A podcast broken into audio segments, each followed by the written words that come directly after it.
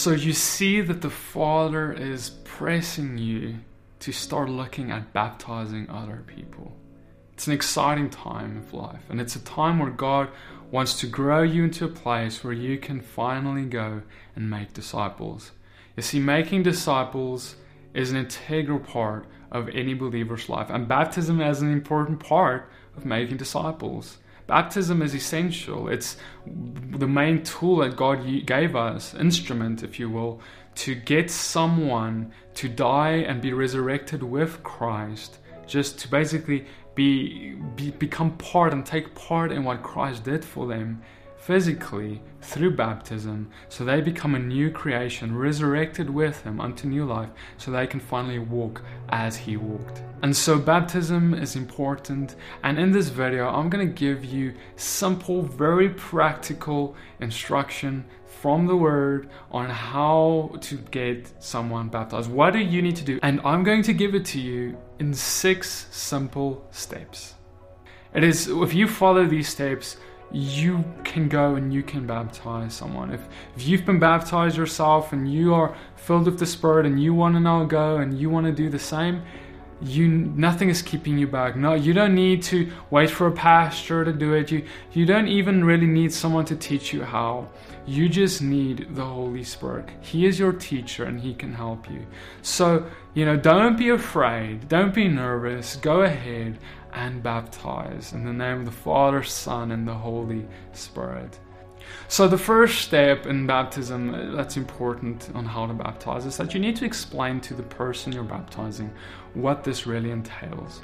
They need to understand that baptism is not just a, a, a quick fix into heaven or a, or just a, a, little act that now I'm saved and, and that's what it, no no no baptism is so much more than, than simply that. And it actually, uh, there's a requirement, a prerequisite before someone can go and get baptized for that baptism to be authentic. And that is repentance.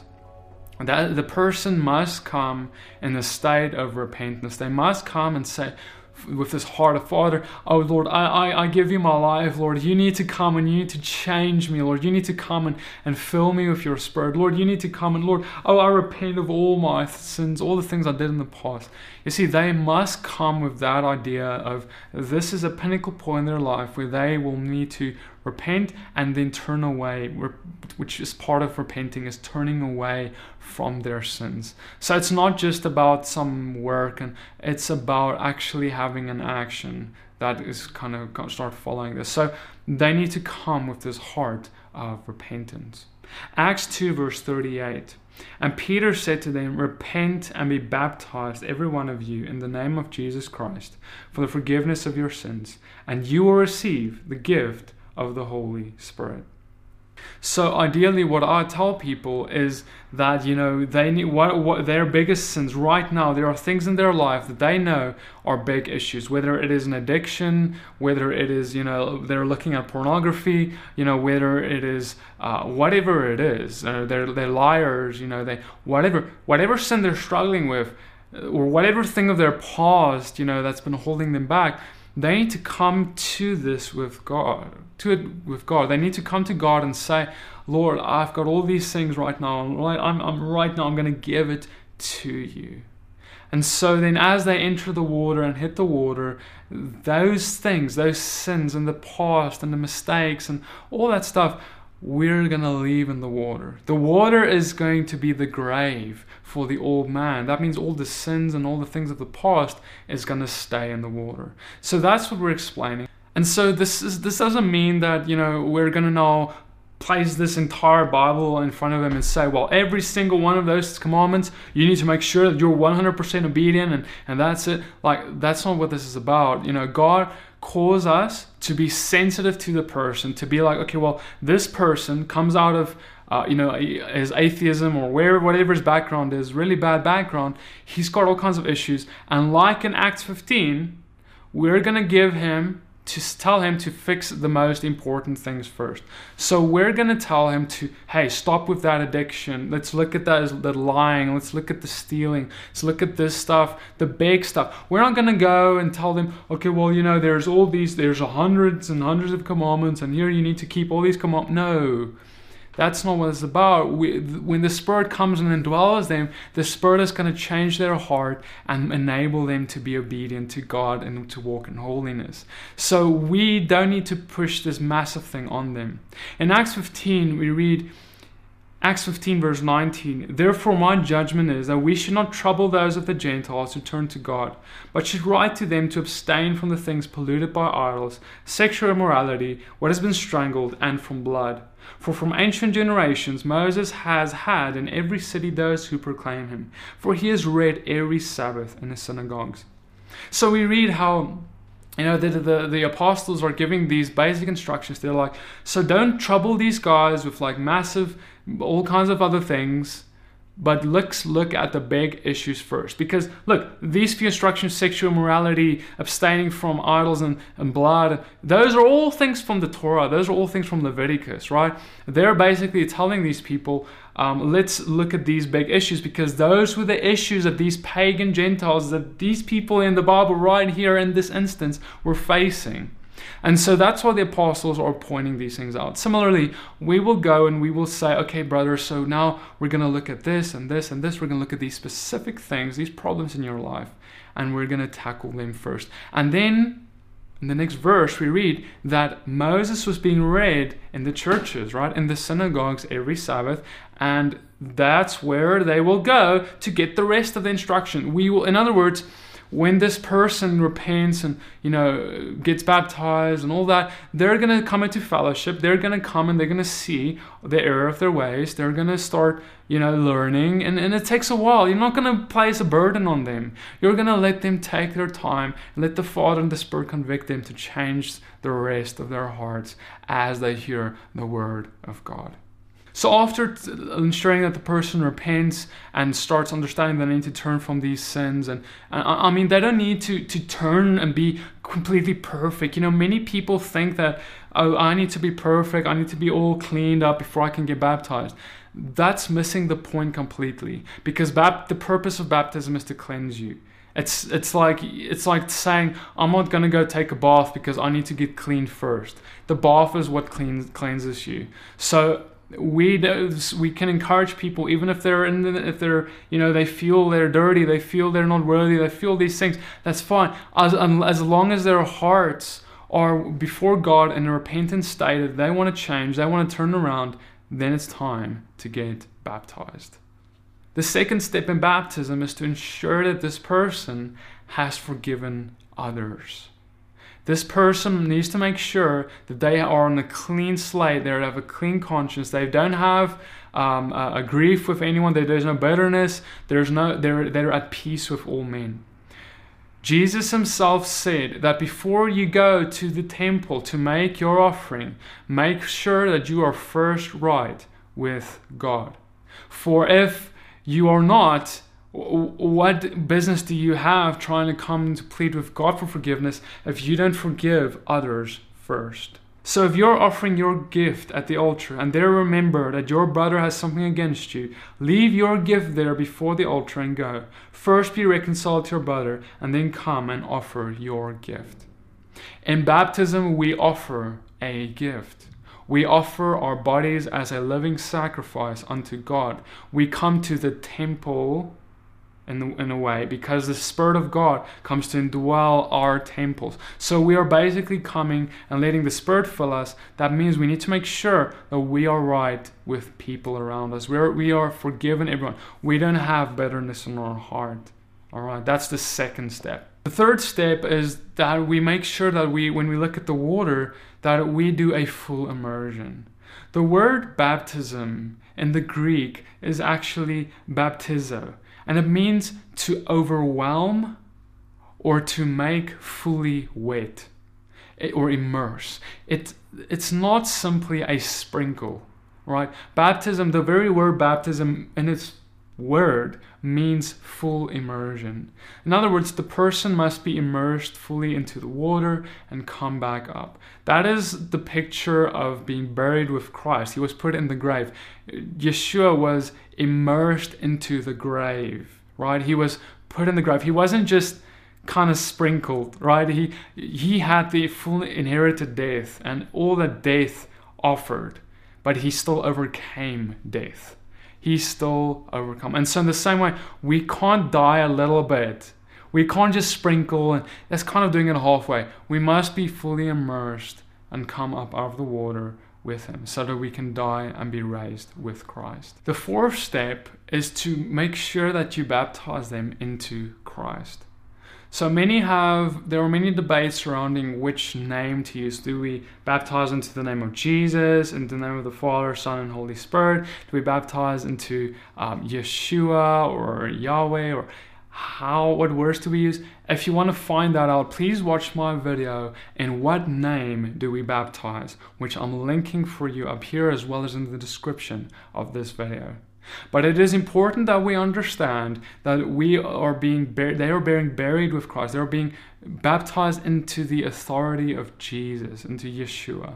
So that means that they're di- they're dying with him and being raised with him again into new life. All right. So it's under it's understanding that they are it's by the authority of Yeshua. It's not by me. It's not by um, someone, some person. It's not about that. This is about God doing the work. So, according to the, instructions of Jesus, Yeshua, and Matthew, as well as how looking at how the disciples did it in the book of Acts, uh, we need to baptize into the name of the Father, Son, and Holy Spirit or into the name of Yeshua, which is the same. They are one God. Um, please watch my teaching on that if you are unsure about which name to use. So then in number five, what we do is we finally dunk the person, and we so the person is is goes under the water on their own faith. In other words, they need to understand this is they are making this decision. This is not dependent on my faith or going baptizing or it's not about that. They are coming before God. It's about them, between them and God. We are simply there to facilitate. But it's between them and God. They are coming on their own faith and they are saying, God, I die for you. I lay myself down for you. And they go down into the water and they come back up out of the water. And as soon as they come back out, you will go and you will pray over them. You will not go and just say, Yay, and go drink coffee. No, you will go and pray over them. You will go and say, Father, I thank you right now, Lord. We just speak to them, Lord. I just speak, Holy Spirit, come, Lord, fill them up, God. I thank you for freedom right now over them, Lord. Father, bring freedom, bring freedom, bring freedom. And you pray over them, you proclaim over them, you you you speak whatever the Father lays in your heart. And this is really a time of prophecy, speaking in tongues and prayer. This is a time where the Spirit can really flow, and that's when people are filled with His Spirit. That's when people are set free. That's oftentimes when we see demons manifest and all these things. But it doesn't happen if we just go and, oh, yay, when we go drink coffee. We must go we must pray with this person. We must fill them then with His Spirit. We see in the book of Acts how they say, Rise and be baptized for the washing away of your sins, and then so that you may be filled with the Holy Spirit. The Holy Spirit filling comes when we come and come to lay hands on the person as they come out of the water to pray for them. So that is incredibly important, and that's probably the, one of the most important parts of baptism, besides for the person actually understanding what they're doing, is that we pray over them, when we speak over them, when we encourage them, when we prophesy. I mean, I've, I've seen amazing things where people came out of the water and someone came to pro- a believer, other believer prophesied over their life, uh, what they're going to do, what, what their mission is going to be, and things like that. And then we see those things fulfilled a few years later in that person's life and it's amazing. It encourages and it builds up. And furthermore, we can really come on these issues that this believer was struggling with, you know, whether it was lust or um, you know, um, um, lying or whatever sins, we can command those things to leave them as they come out of the water. We need to understand that demons and the demonic and kingdom of darkness, baptism is like the biggest weapon. Again, they're so afraid about that because that's really like when they need to go, when someone gets baptized. Because look, a demon dwells, okay, in the flesh. Demon dwells in the flesh of man. Okay, the demon comes to try and, and oppress the flesh and our flesh and all that.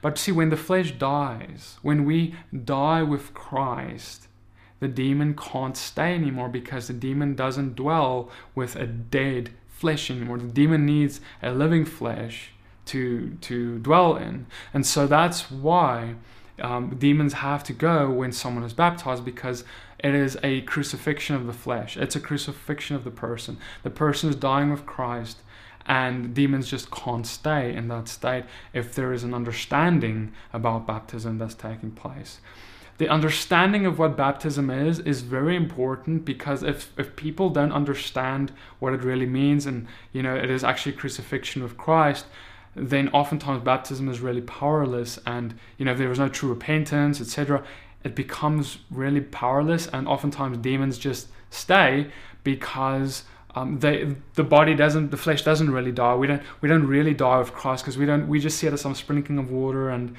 oh no, it's an ordination into a church and that's it. No, baptism is way more than that. If you want to see more on what baptism really is and what it a bigger teaching on that, I encourage you to please watch my video on baptism on why Jesus got baptized. Because if you understand why Jesus, Yeshua, had to get baptized, you will understand well you need to get baptized too. And so the last step last but not least, is to let the person understand Uh, the temptation of Yeshua. You see, when, when Jesus left his baptism, he was immediately led by the Spirit into the wilderness. And as he entered the wilderness, Satan came to tempt him. I want to submit to you that this is a prophetic picture of what we, what we go through after baptism as well. I have seen it over and over and over again that those who get baptized are led by the Spirit into a wilderness in, in life, right? A metaphorically speaking, a wilderness season where the enemy will come to tempt them. The enemy will come to yet again present them their past, the world that they came from before they were baptized, and ask them, Are you sure that you want this? Still want this? Don't you want the world that you had. And he's going to try and make the person look in that rear view mirror to see and that and to see whether they will look back at Sodom and Gomorrah or they would run towards God. And so we need to explain to people and then make sure not only explain but disciple them, be hand in hand with them through this process. So when the enemy comes, we will make sure that they have the bread of God inside of them and will not fall for the enemy's devices to, to sell themselves yet again to the enemy. May God bless you and keep you. I'm linking all these other videos of my of baptism in this video description. Please have a look at them too before you go and baptize so you have a full understanding. And go ahead, go in boldness and confidence in who you are in Christ and know that the Holy Spirit will guide you. Don't be too don't stress about it. Relax and enjoy. Let freedom come. May God bless you. And I'll see you guys in the next video. Shalom.